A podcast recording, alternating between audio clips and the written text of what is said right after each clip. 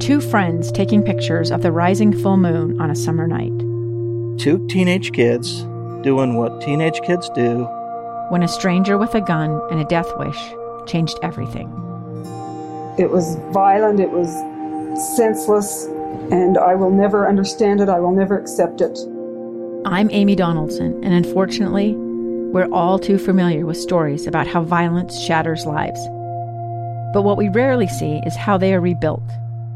In a new podcast, The Letter, we relive tragedy, but only so we can hear the rest of the story the struggle to reclaim lives, the realities of grief, and the possibilities of forgiveness. I believe in miracles. Sometimes I thought, there are no miracles. Yeah, there are, and this is a big one. Follow the letter at theletterpodcast.com or wherever you get your podcasts. Thank you for joining us on this week's edition of Utah Weekly Forum. I'm your host, Rebecca Cressman, and today we're going to be talking uniquely about COVID 19 and its effect on women in the workplace, as well as some ongoing research right now with two leading professors.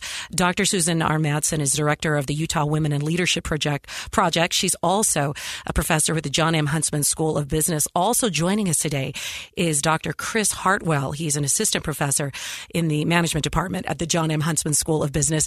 Thank you so much, both of you, for joining us today. Thanks for the invitation. Yeah, thanks for having us. Yeah, let's talk a bit about what the most recent research is about the impact COVID 19 has had on Utah women in the workplace. Dr. Madsen?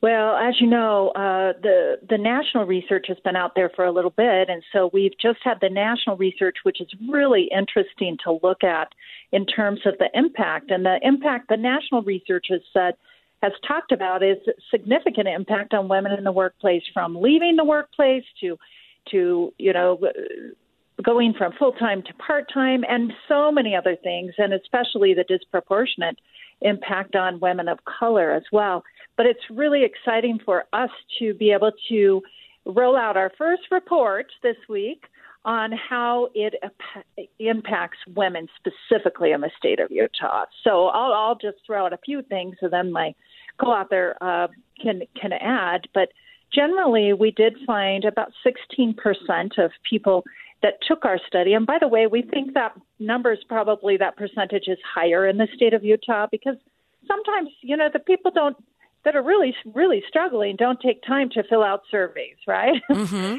so um, so in terms of the 16%, we saw some really some different things. And this was a large sample, about 3,000, over 3,500 women in Utah of various age groups and economic levels, socioeconomic levels took this re- study. But what we found is about 16% either just lost their jobs totally because their employers shut down, or they went from full time to part time, and some of that applied to employers closing down, or they or they, you know, switched jobs because it was just too demanding. And they had, as you know, Rebecca, sometimes kids at home that were homeschooling this year, the child care issues, so many different kinds of things. So there were other things as well, but many women did experience furloughs and, and just that care work, that struggle, um, and just concerns about about COVID and the impact on their families, but also on their loved ones as well. So, if I'm to understand this correctly, approximately 16 out of every 100 women in the workplace had a change. They either stopped their current job or changed it. Is that right? Yeah. Uh, yeah, that's true. That's a tremendous. Have we seen, Dr. Hartwell, is this uh, surprising to you to see this dramatic of a change in, in workflow for women in general? You know, it's it's fairly consistent with what we see at the national level, and so I don't think it's super surprising, but it, it's good information to know for Utah. You know that women have been affected, that they're taking leave of absence, or they're quitting their jobs, or they're moving from full time to part time. You know, and interestingly enough, there were another 12% of women who actually had to take on additional responsibility, or who went the other way, who went from part time to full time or took on additional jobs, which just shows that you know, while some women were affected in losing their jobs, there were some women who maybe because a spouse had lost a job or because of other reasons, they needed to take on additional responsibilities uh, in order to to make ends meet. Mm. And and so this research, it was an online survey. Is that correct? Yes. So yes, and it was pretty thorough. We will have monthly reports coming out uh, for future months. I don't know how many, but we have a lot of data, and we had quantitative and qualitative, which means I have a different team, and next month we'll have the first qualitative. So those are open ended questions where people just shared so many things. So over 2,700 people actually took time to to respond in those. So next month we'll go deep in some of these issues. Mm. Although you probably have some ideas already, as you yeah. talked about the additional demands that were placed on on both parents, but in, in uh, increasing load on women as children were pulled out of schools, etc. Could you see any differences in different uh, industry sectors? So, uh, did we see more women lose jobs in a certain area of business versus other growth in other areas? Um, should I start? Yeah, uh, yeah, think, yeah. Go ahead, Susan. Yeah, um, we definitely did. Um, and Dr. Hartwell ran, he was one of the statisticians on this group. And we really, uh, um, in terms of actually decrease in income, did you ask about the job loss? We definitely saw job losses in manufacturing and food services and hospitality and and so forth. Um, and that really aligns with national data. We didn't see as many job losses. When you look at data, not just ours, but other data in the state, you definitely see certain industries that have not necessarily been impacted by job loss, like the financial industries uh, and, and information technology and so forth. We also saw when we looked at um, the the women who participated in the study who had, you know, the percentage of those women who lost income, who actually had decreases in income. And you see those in the same areas in manufacturing and food services and hospitality and sales and those kinds of things. Hmm. Dr. Hartwell, what were some of the other statistics that stood out to you uh, when you looked at this research? You know, one of the things that was interesting to me is that we also measured, you know, feelings of burnout um, and feelings of, of hope in the future. Um, and you know, across industries, across ages, across you know almost every or demographic category, um, there was a consistent level of burnout, which at first was, was kind of surprising to me. But you know, thinking on that, I think we're all feeling that, right? We're all feeling this burnout of how long this pandemic has gone on, and this uh, this research data was collected in January, so you know we're we're moving into this. Uh, 2021, a new year, but we're still dealing with this COVID pandemic. And so there's still high amounts of, of burnout across the board. But even then, there's uh, a decent amount of hope as well. I think people are starting to see um, the light at the end of the tunnel um, with vaccines and other things that are happening. And so uh, the women that are filling out this survey are, are feeling burnout, but there's also a sense of hope. Now, my understanding, and, and, I've only briefly had a chance to review the research, and for those who just joined us, we're talking to Dr. Hartwell and Dr. Madsen and looking at the research that's a part of the Utah Women and Leadership Project with the John M. Huntsman uh, School of Business at Utah State University. And, and this research was looking at the effect of COVID 19 in women in the workplace. And uh, you you looked at women all across the state, is that correct? And, and in different counties. Were we seeing some things in common? You mentioned burnout. So is, is, are we seeing that no matter where we lived in Utah, the burnout was the same and no matter where we lived in, in Utah, that idea that maybe it will get better, hope is, is on the horizon? We definitely saw it in different places, you know, all around the state at different levels. Um, and and we did this on a scale from one to seven, seven being really agree, you know, you strongly agree. And what we found was, I think I always smile when I mention this, is that Washington County down there in St. George, where they have more sun, they actually had slightly less burnout than other places in the state, and a little bit more hope. Or they tied with a few other. Summit in Wasatch County um, was full of hope as well. Um, so I thought that was interesting. But you definitely see, I mean, you compare Washington County like with Salt Lake County, and and there's a significant difference in that level of burnout. But also um, with more burnout being in Salt Lake, right, and other parts of the state, um, and we found some other interesting things. Um, uh, Dr. Hartwell, can you mention, because you know the data probably better on this, but I thought it was interesting the northern Utah and the Davis County element that we found. Yeah. So in northern Utah, um, let me just find that information here. They had a greater percentage. Um, there was uh, over 25 percent, um, where other counties, on average, were about 13 percent of women who indicated that they had left the workforce because they were sick or they were afraid of getting sick. Um, and so, you know, interesting to note that, that those concerns were higher in northern Utah. And with Davis County, they had a higher percentage uh, at about 45% um, versus other counties at about 39%. So they had higher percentage that indicated that they left their employment because their employer was impacted or closed uh, due to the pandemic.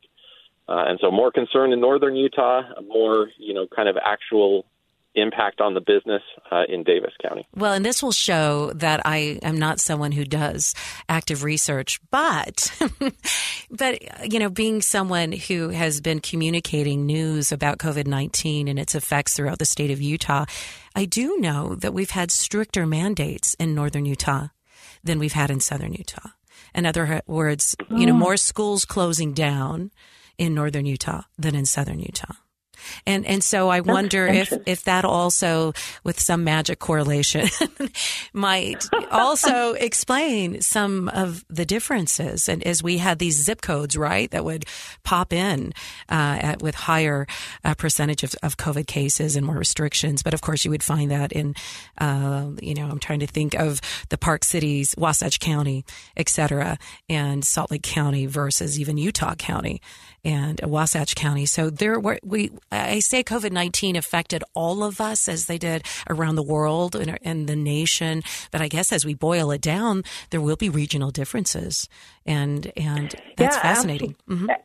Yeah, absolutely. I was also going to say that that uh, of the women that participated in the study, again, we had a lot of women that didn't, and we wish we would have had more from from different races and so forth, but we do have some some data on that. But in terms of counties or areas of the state, actually Utah County and Salt Lake County were the two top counties that women reported that they had in you know greater percentages of women reported they had a decrease in income. Um, and also Utah County was very high in terms of women that said they actually are increase their hours that they worked. So back to what uh, Chris had said as well, I thought that was interesting as well. And the least affected in terms of decreased income was people in Tooele County and people in Kane, Iron, Beaver, and Garfield. So I thought some of those were interesting. Mm-hmm. Um, I'm glad we collected data from around the state and and in those different industries because I think it really makes a difference. Some things, for instance, the food services, that by far had the highest burnout. And that kind of makes sense, right? Absolutely. The food services was really strong, and they they had some of the lowest levels of hope.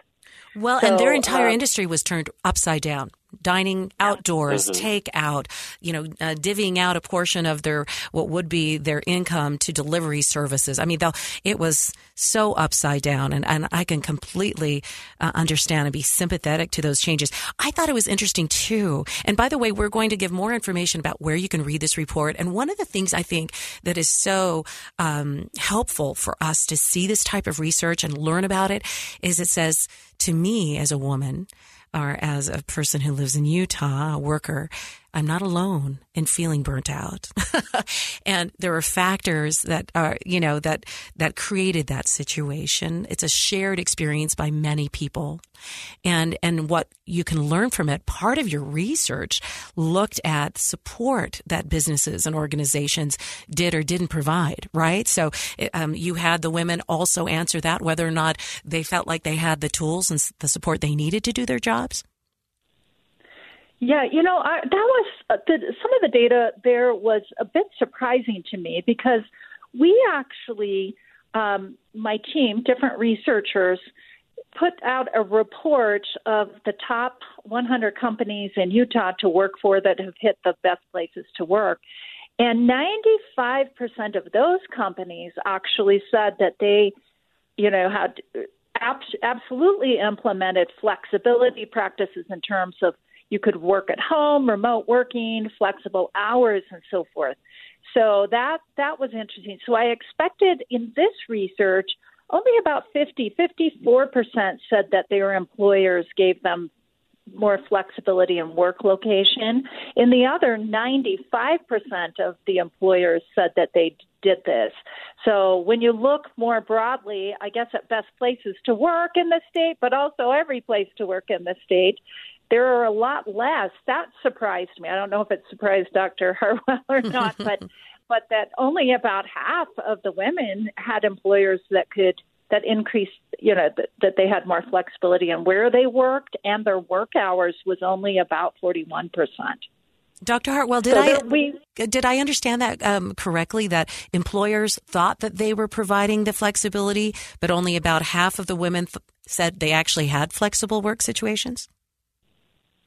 Yeah, and it may come down to job duties. You know, organizations and companies may think, yeah, we're offering this flexibility, but really, does that work all the way down to your frontline workers? You know, maybe they're offering flexibility where they can in terms of their office staff, administration, um, but it's not feasible for their frontline workers. So even though 95% are saying, yeah, we're offering flexible work arrangements, um, you know, it may not be for all of their employees. And so that might be part of that differentiation there, where the the employees that are actually responding to the survey here, you know, maybe they they're not seeing what the companies are, are able to do for some of their employees. Mm-hmm. That that to me seems and like. Rebecca, go ahead. Go ahead. Oh, oh, I was just going to mention on this list we have in our our, our study of various things from different you know, health counseling to paid leave and different kinds of leaves to reskill, re-skilling um, your job, many different kinds of things. But what was surprising to me was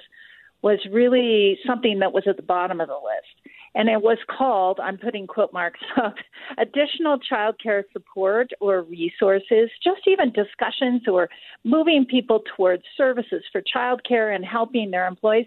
Only 4.9, so less than 5% of all these women that responded to our research said that their companies did anything in terms of just, you know, we're not saying just on site daycare, but anything related to child care support or any resources that were given to them. So, so that's not very many organizations even talking or providing solutions um, for their employees. And and that's something you noticed because as you analyze women and leadership opportunities in the business sector and in other sectors, childcare is one of those top concerns. Is that correct? Absolutely. And what I found with companies, a lot of companies, in fact, I was just at the Salt Lake Chamber this morning talking to a couple of them about this. Uh, what I found is that a lot of organizational leaders and HR departments really kind of get nervous of bringing up the word childcare because they think it's like all or nothing. Either they have an on-site childcare or they shouldn't even bring it up. Yet there are so many things on this continuum from nothing to everything, right? Of of just knowing where the research resources are in the community, giving their employees websites of the Office for Child Care or different. There's many resources in the state. So instead of just go, you know shutting down the conversation because you're not going to you know open a, a child care center right in your facility there's actually so many resources that you can look at in the state of Utah and around the world you know resources online different things that you can actually give to your employees so it i think we have a really all or nothing kind of mentality when when there's so many options of of exploring and just having conversations and listening to people you know, is is something that can help. Mm-hmm. There's a, always an uncomfortable. You talked about, you know, employers might not know how to bring about the conversation of childcare, or, or might be avoiding it because it seems way too expensive or too complex. But one of the interesting areas that you looked at, and I'm grateful for, uh, that is also uncomfortable for people to discuss, though, is when we talk about pressures on women, um, domestic violence. And, and you asked about that. Can you tell me a little bit about what the women reflected back to you as pressures were ongoing throughout society? Did they report a sense of, of, of, of greater risk to their individual safety? Yeah, so I'll I'll talk a little bit about that. Uh, we had of those that answered that question, you know, there were just under 3,000 who answered that question, and about 9.2 percent um, agreed at some level with the statement that they are more concerned about the onset or increase of violence in their home since the pandemic began. Um, so, you know, nine, ten percent of women in the state are more fearful about domestic violence and those concerns, um, which is pretty alarming um, and, and something that really should be taken into account. You know, from from businesses, from the state, um, and you know what resources are available for those women. And another thing that's interesting to report there is that those concerns were higher among Hispanic and Latino women. They were about 11.4 percent versus white women who were about 8.7 percent. Um, and so, yeah, there are definitely some concerns um, with domestic violence among women in Utah due to you know the COVID pandemic. Mm. And, and, again, I keep, I'll, I'll, continue continue, Dr. Madsen. Go ahead. Oh, sorry. I was just going to jump in real quick and say we have a uh, another report on our website, and, and it's being updated right now on domestic violence and where Utah stands. And actually, even more alarming than our data, and I think that number is terrible, the, the 9.2%, is that we are, we have known for decades that we're above the national average in terms of our state compared to other states um, in domestic violence. And in fact, the research does say that one in three women in the state of Utah will have domestic violence issues at some point in their life. So one in three will experience that. We're actually quite high compared to the nation in sexual assault as well. So so we know that that that number probably is much higher even in the state, but of those people that participate in our research, we're seeing that concern. That's a lot of women to to think about in our state um, having to deal with with that fear of that domestic violence uh, in their homes and in their lives. And as you know, Rebecca, I know you know this, we've talked about this, that when there's violence in the home, children and children are present, that they experience what, what's called ACEs, um, adverse childhood experience. And the research on that is shocking.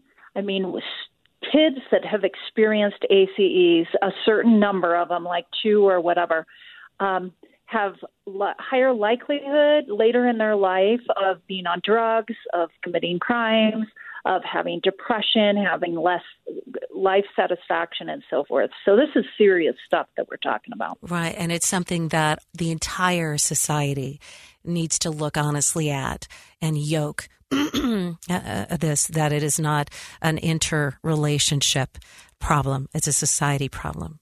And it's a problem that needs to be addressed. This research that was just released, the research and policy brief from the Utah Women in Leadership Project, is called The Impact of COVID 19 on Utah Women in Work Changes, Burnout, and hope, which Dr. Hartwell did mention that there is hope on the horizon uh, for, for many in the workplace as well. But this research is deep as we've had an opportunity to talk to Dr. Susan Madsen and Dr. Chris Hartwell. And if you would like more information about this, can they go to, uh, is there a specific website? I know that I can see the report at usu.edu when I go to the Utah Women in Leadership Project. But tell me what's the best web address for us to turn individuals to to find this report, uh, Dr. Madsen? So the easiest one is utwomen.org. And we've highlighted this right, right on the homepage. So utwomen.org is the best place to go. And we have a monthly newsletter that comes out that that just lists, as you know, Rebecca, mm-hmm. lists all of our research and resources and and upcoming events as well. Right. And again, it gives us such a clear picture of where we are as we continue to try to move forward um, as a state and as a society and as women and as men and families as well. Dr. Chris Hartwell from the Utah M, uh, John M. Huntsman School of Business at Utah State University and Dr. Susan R. Madsen, the director of the Utah Women in Leadership Project. Thank you for your research and for releasing this update and for joining us on this week's edition of Utah Weekly Forum. Thank you. Glad to be here. Thank you. A stranger with a gun came upon two teens taking pictures under a rising full moon. But violence is only the beginning of this story. Sometimes I thought, there are no miracles. Yeah, there are, and this is a big one. I'm Amy Donaldson, and I've spent my career talking about how lives are undone by violence. The Letter is a podcast about how lives are remade. Follow The Letter at theletterpodcast.com or wherever you get your podcasts.